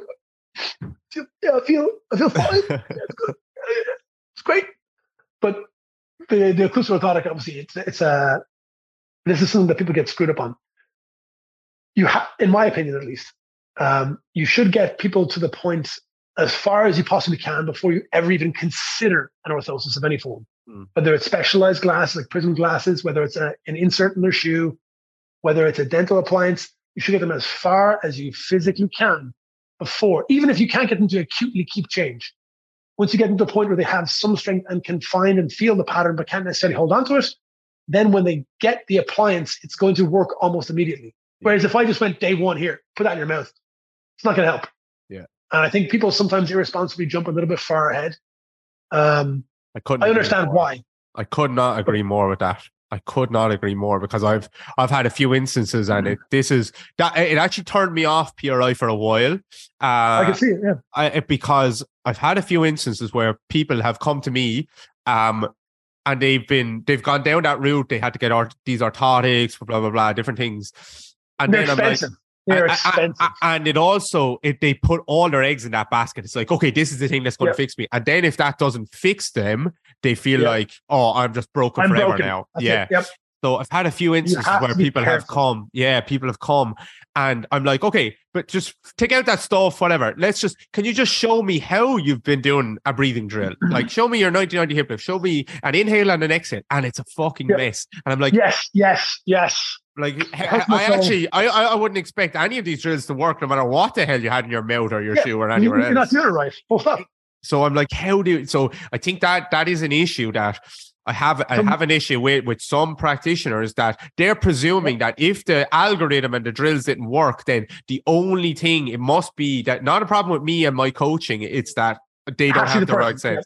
Yeah, Even on that, like people who work algorithmically, that's like primary level stuff. Yeah. Once you get past primaries, the algorithms, not that they're irrelevant, they're great guideline. That's all they are. Yeah. You have to look at the individual footing and how they're reacting. Yeah. But I've seen that several times. And it's not just PRI people. I've seen it from podiatrists who put inserts in people's shoes that literally make them worse on testing immediately. Um, I had a client, lovely lady. She spent $12,000 in orthotics at one of the best podiatrists over five years. A really bad plantar fasciitis and the pain to move up the top of her feet. I've been training her husband for a while and he said, Hey, can you have a look? I'm like, Sure. I was like, Can't hurt to have a look. Tested her with the orthotic in, tested her with the orthotic out. Significantly better with it out. I'm like, Great. I had her just do a standing, like a, a very simple standing position where she's sensing the appropriate things at her feet. I was like, Great, take a walk. This is like your second session, maybe. Oh, pain's gone. I'm like, Great. She's like, Wait, what? I'm like, I want you to take those orthotics. Don't throw them out because you're going to yell at me if I tell you to throw them out. Put them in the back of your closet. Don't use them unless you feel like you need to. Mhm. Never put them back in. Mhm. Same thing. I've had I've had people go to very specialist optometrists. I don't work with those ones anymore. Um, who give them the wrong set of glasses, and they come back in like, "Oh, I feel worse now." I'm like, "Oh, it takes a bit of getting used to." No, it doesn't. yeah, The right set of glasses, the right set of footwear goes on your feet, and it has immediate change. Mhm. Same with dental, immediate. Now you still have to do the exercises because our goal is to always get off of the orthotic. Mhm. That's not possible for everyone, I will say, but in the vast, vast, vast majority of cases, we can we can and should wean people off orthosis. Orthoses are not a replacement for motor learning; they're an addendum, an adjunct, something that can help us. It's a supplement, basically, to give them the sense they can't get, so that they can sense that later. Yeah, Yeah. no, I'm very Um, glad. I'm glad you. I'm glad you. I'm glad you said that. I think it's really important because I, I think I, I, as someone who's had a lot of concussion, like double vision in this right eye from getting fucking elbowed Mhm. in it. Um, I'll do it. uh, yeah, um, a lot of stuff like that. Like I can, I can see the importance of the eyes, the teeth, the sense, all of that stuff. I can understand it, right? I don't necessarily want to work with clients who are who are. I don't want to work necessarily with. I want to work with people who want who are active or and just Yep. not not doing as well as they could could be, uh, and are people who are not active, but it's because they feel like they're not able to be. Right? Yes, they're the people. I Yep. don't really want to work with people who are in chronic pain who actually just sit at their desk all day and won't even go for a walk. I just don't want to have to convince people to, to be active. But I get that. I, I want to work with active or semi-active people, but uh, not necessarily people who are just in chronic pain for 20 years, blah, blah, blah. I, I, I, Yep. I- I find it drains me a little bit. Now, uh, it's not that I It- it- it- discriminate. it's emotionally tough. It is. Yeah, yeah, yeah, like, I, you have to know who you want to work with because there are certain populations that I just don't want to work with. yeah, It's that simple. yeah. Like, I, I almost solely almost solely work on referral now because of exactly that. Because I don't I don't want to have to spend five hours of the week explaining to you what I'm doing. We, we're gonna I'm gonna explain to some extent when we go, but you know those people who push back. Well, my old physical therapist said this. I'm like, why aren't you still there? Mhm. Yeah, feel, exactly. feel free, go back. Yeah. Because I'm not going to sit here and argue with you if you're getting better resolution. Yeah. And if you're not, also go back. yeah, Um, I just on something you said there about working with people who are inactive. This is not you, but there was a thing going around a while back where oh, people need to lose weight before they get out of pain. Like that is insanely wrong. like people's main thing. Don't get me wrong. In the ideal world, everyone's a healthy weight, and yes, obesity or being overweight can contribute to inflammation. No arguments there. But it, I know those people have probably never worked with someone in chronic pain or never been in chronic pain themselves, because when every step is agony, Yes. oh yeah, I'm gonna go. I'm gonna go to the gym. Like, Yeah. like no. You're You not going to be excited about getting your steps in if you have plantar fasciitis and it is excruciating. Oh, yeah, or sciatica. You walk every Yeah. every five steps, you want to hit the floor. Yeah. That's so re- absolutely isolated reductionist. It's just Yeah. a hey, not my problem until you're lean. Yeah. and it's also just blatantly not true. Yeah. I have tons of clients, for example, who have like sciatica or low back issues, and are quite overweight, and they get they get uh, resolution, then lose the weight because then they can be active. Hundred percent. it doesn't have to. Yeah, it's just crazy to even, Couldn't even say that out loud. and, and that goes back to history as well because it's because a lot of these people you actually see that they were in okay shape or whatever Yep. then people don't understand pain is depressive if you've been in oh chronic oh pain god, your whole horrible. world it sucks you in your whole world when you wake up in the morning you wake up and you're like how's my pain that is the first Yeah. check-in every Yep. single fucking day of your life that is a depressive getting out of bed. that is a depressive thing and it sucks you in and suddenly two years later you realize actually i haven't trained i haven't gone for a walk because i don't enjoy my body anymore so Yes, the I don't feel of safe in my own Yeah. body. That's Yeah. that's terrifying. I've been there. It's horrible. It's disgusting. Like- it's absolutely disgusting. And and if you can have little resolutions where people feel like, okay, your when you do this, your foot feels way better. Suddenly, someone's like, yeah, I just did five thousand steps today for the first time. That's Yeah. going to that's what's going to lose the weight. you know? Exactly. Like you have to give people the little wins. And I, very, very often, I, I work with a lot of people, pay people. I tell them if we can change how you feel acutely, we can change how you feel chronically. We just Yes. need the right inputs and the right stimulus. And that in itself, talk about, I said, nocebo versus placebo, you know, like that's the anti nocebo. I'm telling you, if we can get you to feel better for 10 minutes, there's a very good chance we can get you to feel better permanently or at the very, very least, in a very complex case, regularly. Yes. That's kind of cool to me. That's cool. That's why I don't Like- agree with the the you know people. Not it's not just in PRI. It's a lot of neuro courses and stuff where Yeah. they're seen as party tricks. Where you get okay, you have full shoulder Yeah. internal rotation. Oh, absolutely. Anyone who's go anyone who who understands what they're talking about understands you haven't just changed it forever. No, You- that's not what you've done, you've just demonstrated that it's a powerful thing. You now know, understand this can change. So if it can change once, it can change forever. But it just, correct. it's just, it's just a guidance. That's all. And like a big thing, like a lot of people talk about is in the fitness industry nowadays, talk about, oh, I can do the same thing with a, a deadlift or whatever else. No, you can't. You might get you might get some acute change, but you're not getting a, a reflexive motor pattern because a deadlift is not a reflexive movement. It is a very consciously cued movement. If you, if you this is also goes out to people like um, I know I'm going to get yelled at for this, golf coaches, running coaches. If you think you can manage 40, 50 joints moving simultaneously, cognitively, you must be much, much, much, much, much smarter than I am. Mhm. Much smarter than any human is because you can't. You're not going to get, no one's going to shout at you for that. No, I talk about that speed of movement as, as soon as there's any speed Yeah. involved, that, that, that trying to manage you're your to- joints. yeah, No, it's not going to happen. no, Yeah, and I, I've, I've heard some people say, try walk like, don't try walk like anything. no.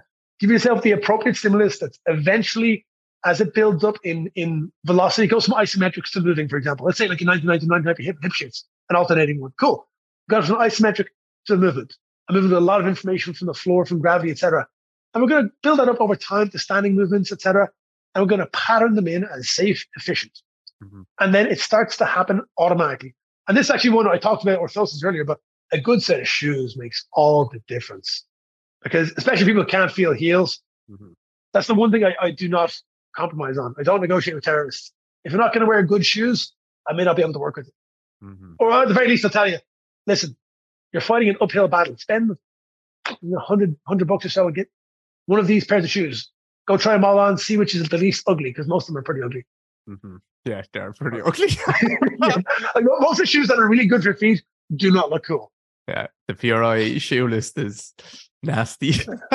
Yeah, yeah. But, I, I have one. I have one. I have one uh, GAA player who is a very high level GAA player, and I I I almost never recommend these shoe PRI shoe list. Almost never, right? I I, I like Mm-hmm. Yep. to work in barefoot, not into PRI drills. Actually, I like people to wear good shoes Yep, so yep. they can sense their arch. But I do a lot of like footwork, pronation, supination, where we're actually retraining how the heel bone moves, blah blah blah. Um, but I was like, you need to get a pair of shoes. Um, and he he actually found uh, a black, a nice black pair of uh, uh, Asics, which I had the white pair and they were disgusting version of them. And he found a black pair, and I was like, they're actually nice. So I need to find um, I need to find them. They're the only nice pair I found. There, there are a couple of the colorways. You're like, ah, they're actually kind of cool. But like, you have to really go looking for them as well. Yeah, And exactly. I agree. There's there's so much retraining of the foot that can happen. But again, with the populations I'm working in, Yeah. very very often chronic pain, they're not going to do it. Yeah. like, they just like my chronic pain people. I tell them you're going to have 15 minutes of homework a day. That's it. Yeah. Because they're not going to be in the gym. They're, they're going to be like, you know, in their in their living room with the foot in the door or whatever. yeah, Like hundred it's real percent. simple. Yeah, get a good shoe on them, and then like they at least have a reference for their arch there or their heels. Exactly. really- it, it does it does make a big difference. It really does. And the Or- most oh, the women obvious, the the most women are walking in high heels all day. Oh yeah, don't mind, don't worry about them. The high, the, the most obvious when you do uh if you do like a 90-90, I know Ron is talking about this as well, but like just with your feet on a bench, if you look at someone that's oh yeah, barefoot, not, not the same thing. it's, yeah. it's it's not the same thing, but to, to tell people understand why the shoes are important. If you look at someone doing a, a 99, a, ni- uh, sorry, just a, a single leg, 90 degrees, a heel on a bench, hamstring lift, which can be a really nice hamstring strengthening exercise Absolutely. if you actually look at someone, your client doing that, that's barefoot, you'll see this big external rotation of the tibia, and you'll see like the, the the the the toes will be pulling back. They'll be dorsiflexing really hard. Yep. Tibialis anterior will be on really hard. So much tension on the top of the foot, uh, and then you think about that's what someone is doing a lot of the time, even on a wall in a 90-90, but Yeah. without actually being able to sense the arch of their foot. That's that's Yeah, what they're doing. Yep. So that's And- um really I, important. that, that's one of the things that hurts my soul. When, when people say they're doing a 90-90 and have their feet on a bench, I'm like, you're not doing 90-90 because we're trying to we're trying to simulate foot contact with the ground. Yeah. I'm like, it's still it's still a good hamstring exercise, sure, absolutely. I'm not taking away from that, Yeah. but it's not 90-90. Yeah. And th- it's always people who've done the primary courses. They're like, let me change this. I'm like, no, no, Yeah. no, no, no. Did like to say that the, the syllabus and the way the syllabus, they've done a much better job of cleaning up how it's taught in the last couple of years, I have to say. Because when I started, it was like the manuals were all over the place. It was a little bit less structured, but then it's so it's so much cleaner and more structured now. Yeah.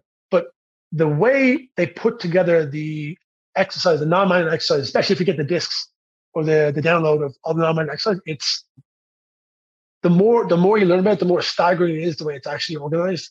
It's organized in these beautiful progressions, and it's organized so that from the primary courses, you really have almost everything you need to go the whole way to where you need. To, you just don't understand that you have it yet. Mhm. Yeah. It's it's it's genius. Yeah. yeah. Um, so concussions. Um, concussions. Yeah. So for me, I had the little plastic mouthpiece, felt great, and of course that's acute treatment. It's not chronic. So I was like, uh, I need that in my life. like I need this. So I went and I worked with. Uh, and could you feel when you're doing that breathing, like, could you feel the difference in how the air was coming in and what was happening inside your yeah, body? I, I felt very good posterior expansion, which I didn't typically get. Like I, I'm five ten. We're going to round up. Um, five nine and a half, five ten, um, and I have a 16 and a half, 17 inch neck. Like I have an absolute monster of a neck. so, so like I get I get pull my whole body weight up by my neck if I needed to breathe. You know what I mean? You could try hanging and like idiots. But I could feel I could feel that posterior expansion immediately. I felt strange. I felt like I was like a deflated balloon that all of a sudden someone was like starting to slowly pump into. I was like, that's weird. Oh, whatever. You know, keep to this stupid drill. But then like the the immediate cognitive and emotional change was scary in the best possible way Mhm. and I knew I knew I needed that in my life because I knew I knew I know for the longest time that I wasn't myself, you know. But you talk to most people about that, and they're like, "Oh, have you have you tried just not being depressed?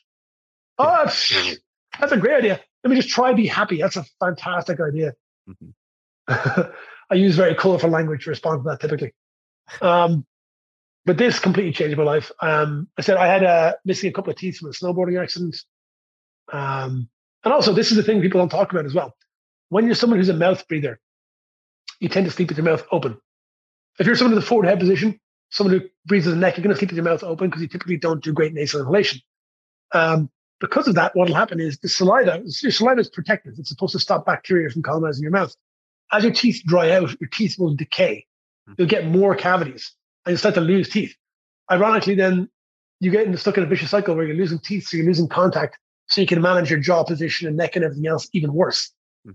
And it becomes this horrible thing where I see people who've had a head injury too start to lose their molars or lose their premolars. And then, for example, my uh, I have implants here and here, and they they're taught in dental school typically to make the implants low so they don't get worn down. But we need contact. Hmm. We need contact there, like for the for the sphenoid and, and cranial um, region. It's analogous to the heel for the pelvis. We need to get that contact here to get that compression. And if you're not getting that reflexively and by default, it's going to affect your nervous system. It's going to affect your neck. It's going to affect your thorax. It's going to affect your pelvis, everything up and down the chain. And occasionally people think that's a contentious statement. Yeah. Teeth don't affect. Yes, they do. Again, there, there are clinical studies out there showing in an insole will change your cranial position and vice versa. The two are absolutely and irrefutably true. The It's there in the literature. Yeah. I'm not there to argue that skull bones don't move. You need to go back to like the 1900s and talk about that.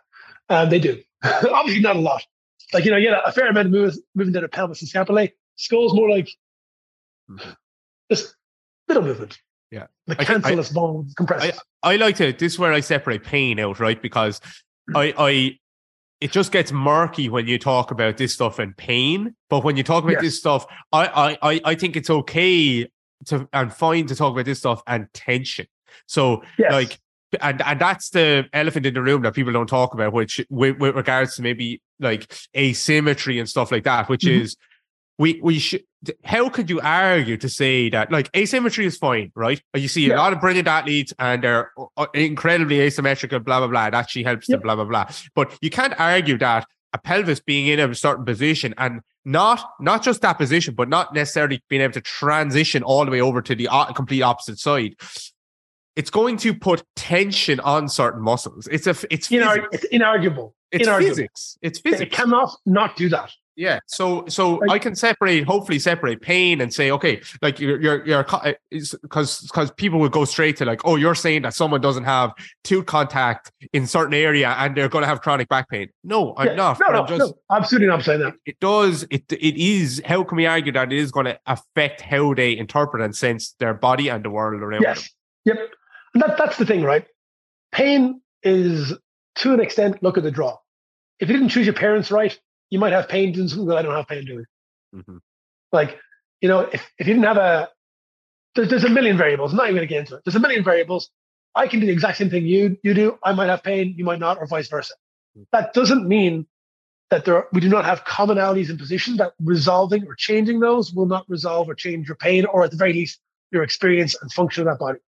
That's the thing. Everyone wants it to be one plus one equals two, but it's not the case. It's we're we are not equal. We're all made, and I hate saying this because it's used as a throwaway all the time by people who don't want to understand the shit. They go, you know, we're all built different. Uh, everybody's body is different. Yeah, most people's are fairly similar, but how they experience that body is, is probably different. Yeah, yeah. your your bones are similar shape, your muscles are Yeah. similar. Um, I, li- yeah, I like different different nerve paths. The occasional different, like occasionally people have extra facets on a joint or less. They have like a contortionist will have less facets on a joint, or they may have a ball and socket joint where a hinge joint should be. Typically, Mhm. yeah, those are outliers though. Yeah, people will adapt similarly though to training stimulus not the same but like Yeah, like we yeah. said earlier some people can do a, a load of shit for a long time and they'll be absolutely fine and they'll just get better and better and better but like you do understand if someone does a bicep curl they're going to probably grow their bicep i don't know at exactly what rate but like that is going Yeah, to eventually start to happen it, it there's no mis there's no it's not a surprise if you walk into a powerlifting gym and they look like powerlifters they probably went they probably started to train that way because they were good at it because they were born structurally yeah, pe- people a certain- self-select in the sports they're great at. exactly exactly There's, there's a So- reason I don't play basketball, right? because I'm five ten. not five nine and a half. no, five ten, and I can get to the rim, but I'm also shy at basketball.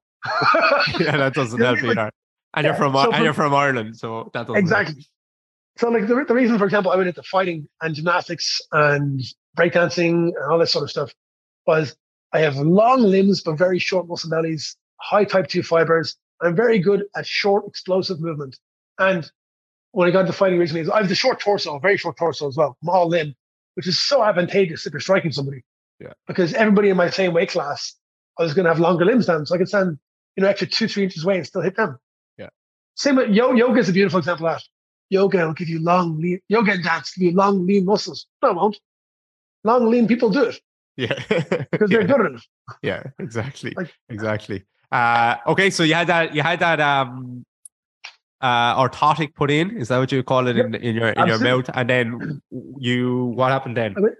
I went up to Howard Hindin. He's the head of the AAPMD, which is an airway management uh, organization over here. He's a guy, such a nice guy. But they have this cool proprietary uh, real-time HRV sensor. So not only was I, I I'm sitting in the chair being like, yeah, yeah, that's that's the one because I could I could literally as they adjusted it, I could be like, okay, my IR now IR. For anybody watching is like uh, humoglobinal IR. It's not the be all and end of all tests. It's just a very easy one to do, and I'm sitting down in the chair. I'm not going to get up out of the chair, take off all these like monitors and stuff uh, between each one. So they're doing micro adjustments, asking me how I feel, and they had a real time uh, EMG and EKG on me to re- measure muscular activity, for example, my temporalis and masseters, to see whether or not they were inhibiting it with the contact. Oh wow. Super cool, super super cool. Um, that's why they're the guys that I work with for dental stuff. It's a little bit of trek outside the city, but best I've worked with so far by a long mile. Um, then you can also see my HRV spike as well, like as they got the contact right. It's super cool to see in real time.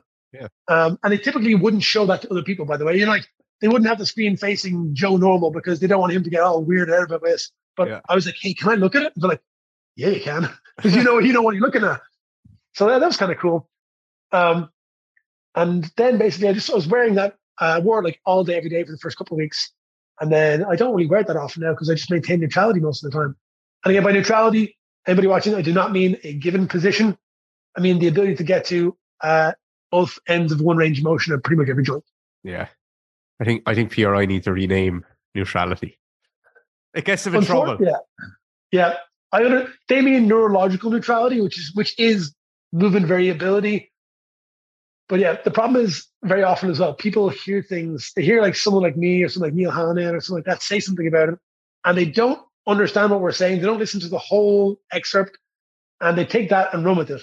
Yeah. Like I, I so many times someone said, You said this. I'm like, I have never said that in my entire life. Yeah. You said you have to keep neutral in your no. I have never said a position is don't don't put those words in my mouth. Yeah. I know. Maybe not in like 15 years I haven't said that, you know? Yeah.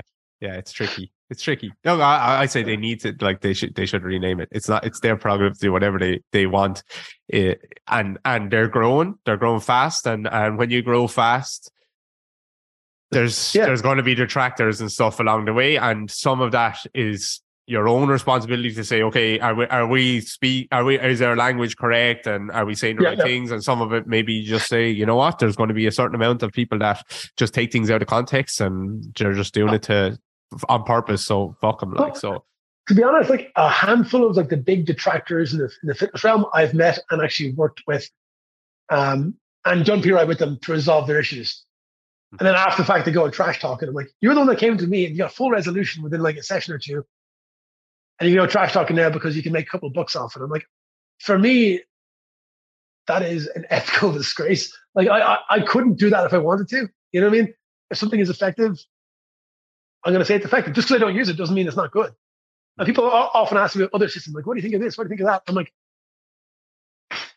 I think like I'll say I'll give them a, a, very straight answer, but I'll say, but you also have to understand that from the context that I don't do that, nor do I have a lot of experience with it.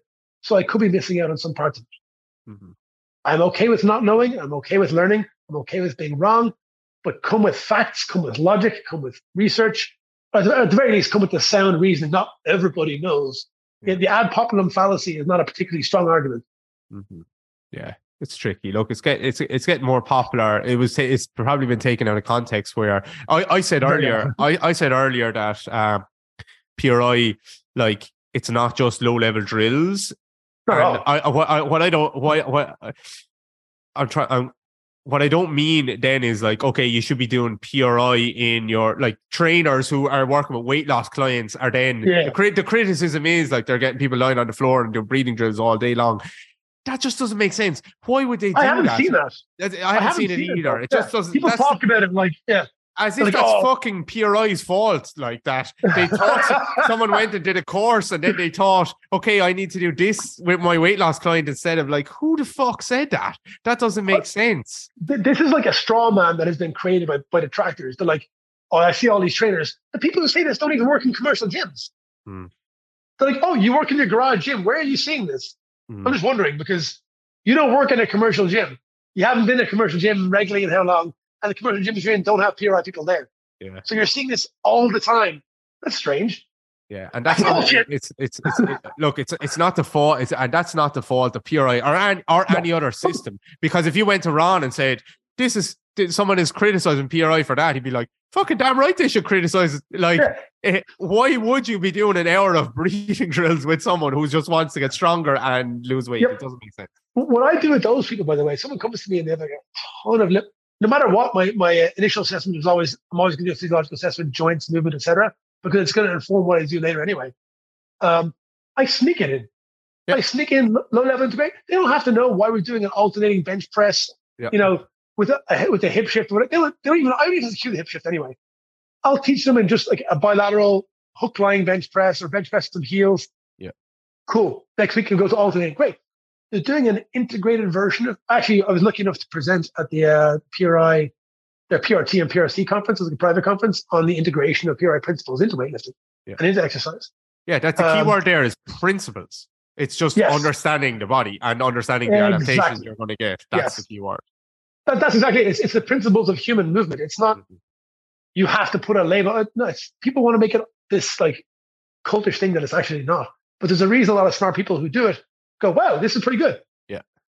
yeah. Like, I, I'm with you. I'm with you. I think, look, before before I did PRI, and I had done a, a quite a bit of like martial art, like internal martial arts, Chinese mm-hmm. martial arts, and like they're that those she, systems she, are. Yoga is the same thing. It's fucking amazing, right? There yeah. and they, they move really the well. The same. Yoga is the same. Yeah, they move oh, really. Fuck, well, yeah. yoga's a bit different. yeah, uh, yoga's been bastardized quite a lot, unfortunately. Yeah, but but the, the, principles behind it, like, are very, very, very similar to qigong and tai chi. Like I said, just the level of teaching and the standard of teaching now is quite low. Yeah, exactly, exactly, and and like when I was practicing those systems, that you look at all the old texts, like the breathing stuff is there, oh, yeah. and you yep. just look at the evidence of some of the people who practice these things. Um, they're very, they are strong. They move really fluidly and they move really relaxed. Yep. They don't necessarily have big, huge muscles. Um, no. and th- then when I started taking PRI, I was like, okay, like this makes sense. Like, and and this is a thorax. This is what. Yep this is how not should I don't like using the word should, but how it could move. The movement potential yeah, that is there. This is how it could expand and compress. And that even just understanding that if you don't if you don't use the drills you just actually take some of those principles and say okay oh, thoraxes can actually move in different directions yep. not not just up and forward yep and the the idea of like the one thing i think that harms pri in the fitness realm it's a perfect word for it but just because of the preconception of fitness the, the fact that it's called the postural. Because postural, yeah. people, yeah. when Gen Pop and fitness people think posture, think chest up, ass yeah. out, big arch. And I'm like, no, don't do that. Yeah. yeah. you know, but of course, posture describes the relationship of one joint to another. Yeah. So it's, it's a perfect word. It's just that we've kind of ruined it. But the fitness industry does have it every word. Yeah. But like, and, and the pain and the pain industry has fucked posture as well because it's yeah. been like okay, your pot you you are so like if you have bad posture, do this. Or your pain, oh your back God. pain is linked to this posture. And again, when PRI talk about posture or neutrality, they're not talking about holding a position. It's being able to exactly. transition. So, po- the, so, the word posture has fucked them. a big a big detractor from from the system as well, who I met in person, and told me how he couldn't get into his left heel. It took me 30 seconds, and he goes, "Oh my god, I can feel it." He's talking like all this shit about it for forever. And I met him with this, and he, he posted up a while back about how he finally came to the realization, again, still detracting from PRI and t- throwing shade out for two years, that it's not about neutrality is not about one position, it's about the ability to get to every position. Like, yeah, that's day one PRI, you dumbass. like, I, had yeah. a, I had a physical therapist recently say to me, well, PRI says extension is bad. No, they don't. No one says that. They say being stuck in any position is not ideal. Hmm. Being stuck in any position. That doesn't mean extension is bad, doesn't mean flexion is bad, adduction, abduction, take your pick you should have the in the ideal world, we should have the ability to get to all of those normative ranges of motion. Yeah. That's what they say. They don't say extension's bad. That's what you heard. Yeah. Yeah. I, I, and I think if we can just take that as a starting point for like pretty pretty much every system, most systems, most some are like trying to hold people in a certain position. Yeah. But a lot a lot of a lot of systems that that are, have like movement at their core, they're thinking about how can we help people access all of these positions. So then right then PRI's way of going about that is a lot of breathing exercises, breathing stuff like yeah. that, right? And a lot of sense. Other people, FRC, use like, okay, can we just get your joints moving in different directions? Yeah, yeah, So like different systems have a different way of of going way, at those thing, those I, things. Pe- people think I hate FRC. I have, first of all, I've never done it. I'm familiar with a lot of their stuff. I've seen a lot of their videos, etc. Mm-hmm. I think actually for for athletes specifically that need super normal level of flexibility, you mentioned martial arts earlier. I've done martial arts for I'm going to make myself sound very old, almost 20 years. Mm-hmm. So if you want super normal, super normal range of, of motion, FRC plus PRI, oh, get your get your exoskeletal organized and then do your, your FRC. That could be, there's almost nobody doing it. But that could be so, so, so powerful for, that works. for dancers, for, yeah. yeah that works well. And I like, I like the FRC stuff. Just, I was doing that before I knew anything about FRC, which is just like joint rotations, but yep. they layer on different types of tension. Look, when I say that, maybe maybe FRC people are like, no, it's way more than that. But like, yeah, the crux of it is moving your joints through the fullest range and then layer on yep. layering on different types of end range tension and stuff like that. Mm-hmm. Like, I think it has huge utility. It doesn't have to be one or the other, but I do think axial skeletal position added to that would make it would make it beautiful. I'm with you. I and think I think that works. Yeah. A lot of the criticisms of PRI again are like, well, it doesn't do this. It's primarily a movement and rehabilitative tool designed for physical therapists. So when trainers come in there and like run their method, it doesn't do this. It was never designed to. That's on you understanding the principles and figuring out how to apply them appropriately. Mm-hmm. So don't get mad at everybody else because you're a dumbass. Mm-hmm. Yeah. yeah. just yeah, it's just a misapplication. And like with with some of the programs and stuff that I've released or, or talked to people, Mhm. there's I see, I see people on this. This is on a very small, small, small level compared to big systems in the industry. But I've seen people who take take the stuff, implement it, and it's not how I. I- I'm not saying they're wrong. It's just not how Yep. I. It's not how I said. I I think you should do this stuff. It's not my stuff or anything like that. I'm just saying they they learned it from me and then they started to use it and they said David said to do it like this. I'm like I didn't say. No, that. yeah, no, don't don't misquote me. Yeah. I so often go, you said this. I'm like, you heard that. Go back and listen to what I said. Mm, yeah. Like, go back and listen to it because that's not what I said. Yeah. And like So- the words we use when communicating with the client or a patient are important. Um, and if you're going to quote me, get the damn words right. Yeah. because there's a reason I pick the words. Yeah, and you do you do see a lot of clients. I, I actually feel bad for physios. I you I used to like have I, I used to hate the I used to get clients come in and say to me, the last physio said Yeah. I, yeah. I should never round my back. Um or the last and very, very often the clients are misquoting them. it's not very, what very they actually said. Yeah, I've yeah. realized that over the last Yeah. few years. No, some of them are saying a lot of bullshit, but Oh, yes. yeah, also- but, but it's not always they like the client always like dramatizes, you know, that I- I give-. I give every professional that I'm going to work with, whether whether they're finished person to person or not, the benefit of the doubt. Mhm. Yeah, and even and even if they're completely ass backwards wrong on what the person needed, Yeah. I'll say, hey, that person is working within the framework that they had to do the best for you. There's no malice there. Yeah. Nobody's going, ha, ha, ha, let me keep you in pain. yeah. Let me let me exactly. hurt your sports performance. Nobody's doing that. Yeah. So, like, it's okay. I've like you'll send sometimes people you won't click personally. Sometimes I have to go to somewhere else for a whole bunch of different reasons. Yeah. It's okay. You do your best ethically and honestly. It's all you can do.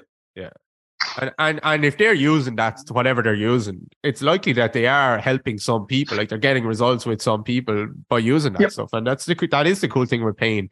Fucking, you can use anything and it could help someone. We have no idea. Many ways to skin a cat. Exactly. Um, so la- last question for you on all the all the concussive stuff. Do you think, or actually, I won't even say about concussive stuff, but just people with like a lot of tension, neck, Mhm. uh, jaw, cranium, blah blah blah blah blah. Do you think a lot of those people, not concussive people, do you think a lot of those people just need to be better at the basics, which is like the rib stuff, the Oh pelvis stuff? I think that like them and even most practitioners, most people who are doing this sort of stuff need to not just oh, this is like they need to understand every single piece of that technique, Yeah. every single way which way it can go wrong. Yeah. Because the amount of people I see, and you kind of touched on it earlier, who've seen five other people, and I get them to do one, maybe two basic exercises, and they come neutral across the board in table tests Yeah. because they just haven't been doing anything right. And they feel it. They feel they're like, oh, Oh, it did not feel yeah. like this last time. Even during the drill, it's like, I did Yeah. not feel that, but I've been doing it for two years. Exactly. Yep. Yeah. Um, I think another, yeah, they need to get better at the basics. And then in the ideal world, if they have access to someone who's good, they need to progress through to standing alternating movements as soon as possible. As soon as possible. They don't like this idea that good PRI people are good practitioners of any good form are going to keep them on the ground the whole time. is just wrong. Yeah. A good person can get you, hey, I'm going to get you up, get you standing, get you do alternating movements, and then I'll get you to do loaded movements. You're ready. Let's go. Yeah. That's it. And we're not going to default to putting you back in your old pattern in your loaded movements. Yeah.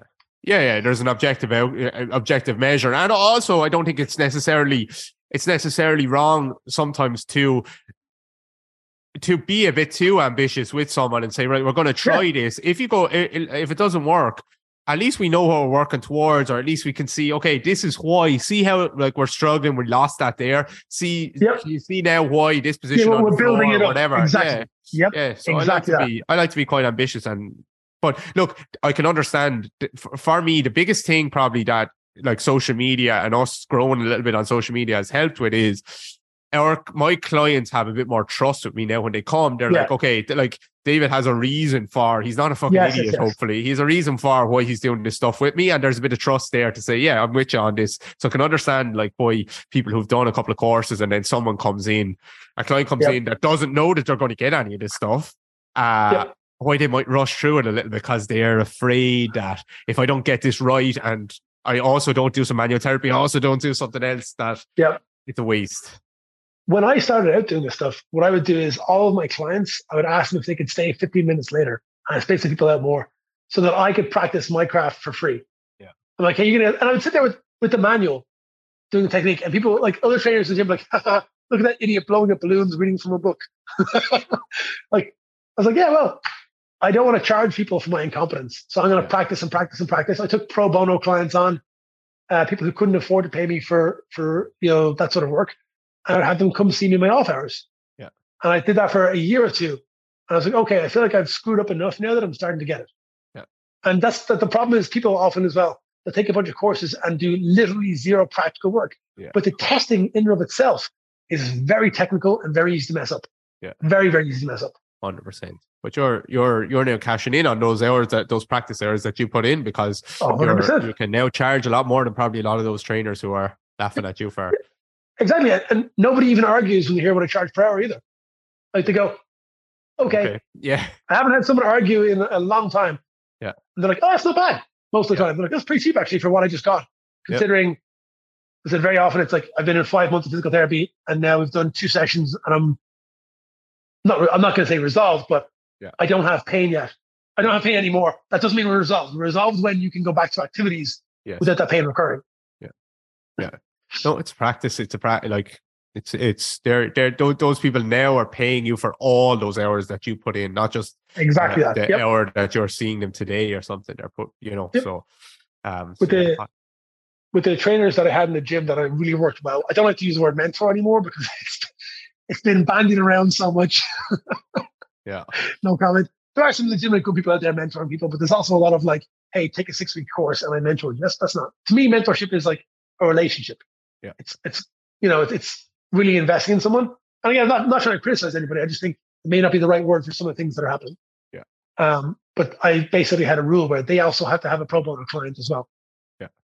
Because number one, they should you need room to make mistakes. I'm not saying you should be practicing on people who can't afford it, but Yeah. it's like that gives them time and like that, that leeway where they can go take manual out Yeah. without kind of damaging trust, you know? Mhm. And I also I wanted them to be able to want, want them to give something back. If they're going to get my time for free, I wanted you to be giving something back to the community as well. Mhm. You know, yeah. Practicing your craft in other industries. Well, a lot Yes, of sir. other yeah, a lot of other industries. People practice, practice, practice. They're they're they're getting better, but in this industry, it seems like people just learn a few techniques, and that's what they do for the rest of their lives. And that's why I I I do not. I do not look at it, uh, how many years you are in the industry as if I should No, have more respect for you. Yeah, it's completely fucking Yeah. irrelevant. It's completely irrelevant. I just look Uh, at the results that you get with your clients, how you communicate, um, how ethical, how moral, how respectful you are. I will it. respect. I will try and I will start off with respecting everyone, but I won't necessarily respect someone for their knowledge No. if they don't have any. That's it. I, I got in a discussion with a guy a while ago. I posted something about actually arching and be- bench pressing, for example. I said, There's I don't really see a reason to have Gen Pop arch. And this guy came on there. He's like, well, I got 10 years experience and done like 10,000 sessions and blah, blah, blah. You should respect me. And I benched this much. I'm like, cool. I've got 19 years experience, done about 30,000 sessions, and I benched more than you despite weighing 50 pounds less. Does that mean I'm right? Mhm. Well, no. Then why'd you bring it up? Yeah, doesn't- yeah, it's Like, irrelevant. It's, it's, it's irrelevant unless it works for you. It's just silly. Like, also, you don't have to be strong to know about strength. Mhm. You don't The- have to be the- experienced to be good. the thing with that the thing with that guy is he could be right. He could be right. You could in Oh, five years 100%. time. In five years time, you could come back to me and say, you know what, fucking people should arch and bench press, right? Whatever. Yeah, yeah. I doubt it's going to happen, but it could, right? But the the thing with that is he spent twenty years benching. How many of those years did he spend? Like, did he learn that technique on day one and just say this was the technique that we use, and I just get better at that at that technique? You never changed. So You have 20 years of practice doing the same thing, not 20 years of growth. Those are very, very different things. exactly, Very different things. exactly. Like I, I Um, would say 19 years of doing this, I'm old. Um, I learned the vast majority in six or seven years. Yeah. And the last, like when, when I kind of when I came to PRI, I've been like hammering three, four, five, six different courses of random stuff for a year or two, trying to find something I gave a tiny shit about. Yeah. and to be honest, like, you know, I'm, I'm not going to throw any particular thing under the bus, but like doing a course with a specific gym implement, who fucking cares? Like, Yeah. who cares? Like, I'm a kettlebell guy. It's a dumbbell with a different handle, man. Mm. Still a heavy thing. I'm a sandbag guy. I'm a TRX guy. So Yeah, it's, it's just a different way to apply resistance. Like none of them are special. yeah, Like not a single, not a single implement is super special. You get the same results with basically anything if you know what you're doing. Yeah. I think it's great, like learning all those different implements. But people should hopefully start with an understanding that, like, okay, because the kettlebell guy will tell you the kettlebell is better, the barbell guy will tell you a barbell is better. And it's just, Yeah. it's just like, okay, let's start with our principles of human movement, load, progressive overload, understanding Yep. some of the adaptations we're going to chase, and then now you can go and learn all these different things. Yeah. How how the best person with kettlebells coaches kettlebells, great, but you're not going to come out of that course and say kettlebells are better than barbells. You just you're That- just yeah, not allowed. exactly. I am not disrespecting any of those tools. They're all great tools, but they're just tools in a toolbox. Yeah. Like that's it. And you use the appropriate tool for the appropriate person. I'm not going to get my competitive powerlifters out there swinging kettlebells. It's not relevant for them. You know what I mean? I'm, I'm going to use the, I'm going to use the Phillips head screwdriver on the Phillips head screw. Oh, I lost Like you for a sec. You're back. Is that a Um, good- okay, where uh, is there anywhere people can go and find you if they if you if you Um, want them to?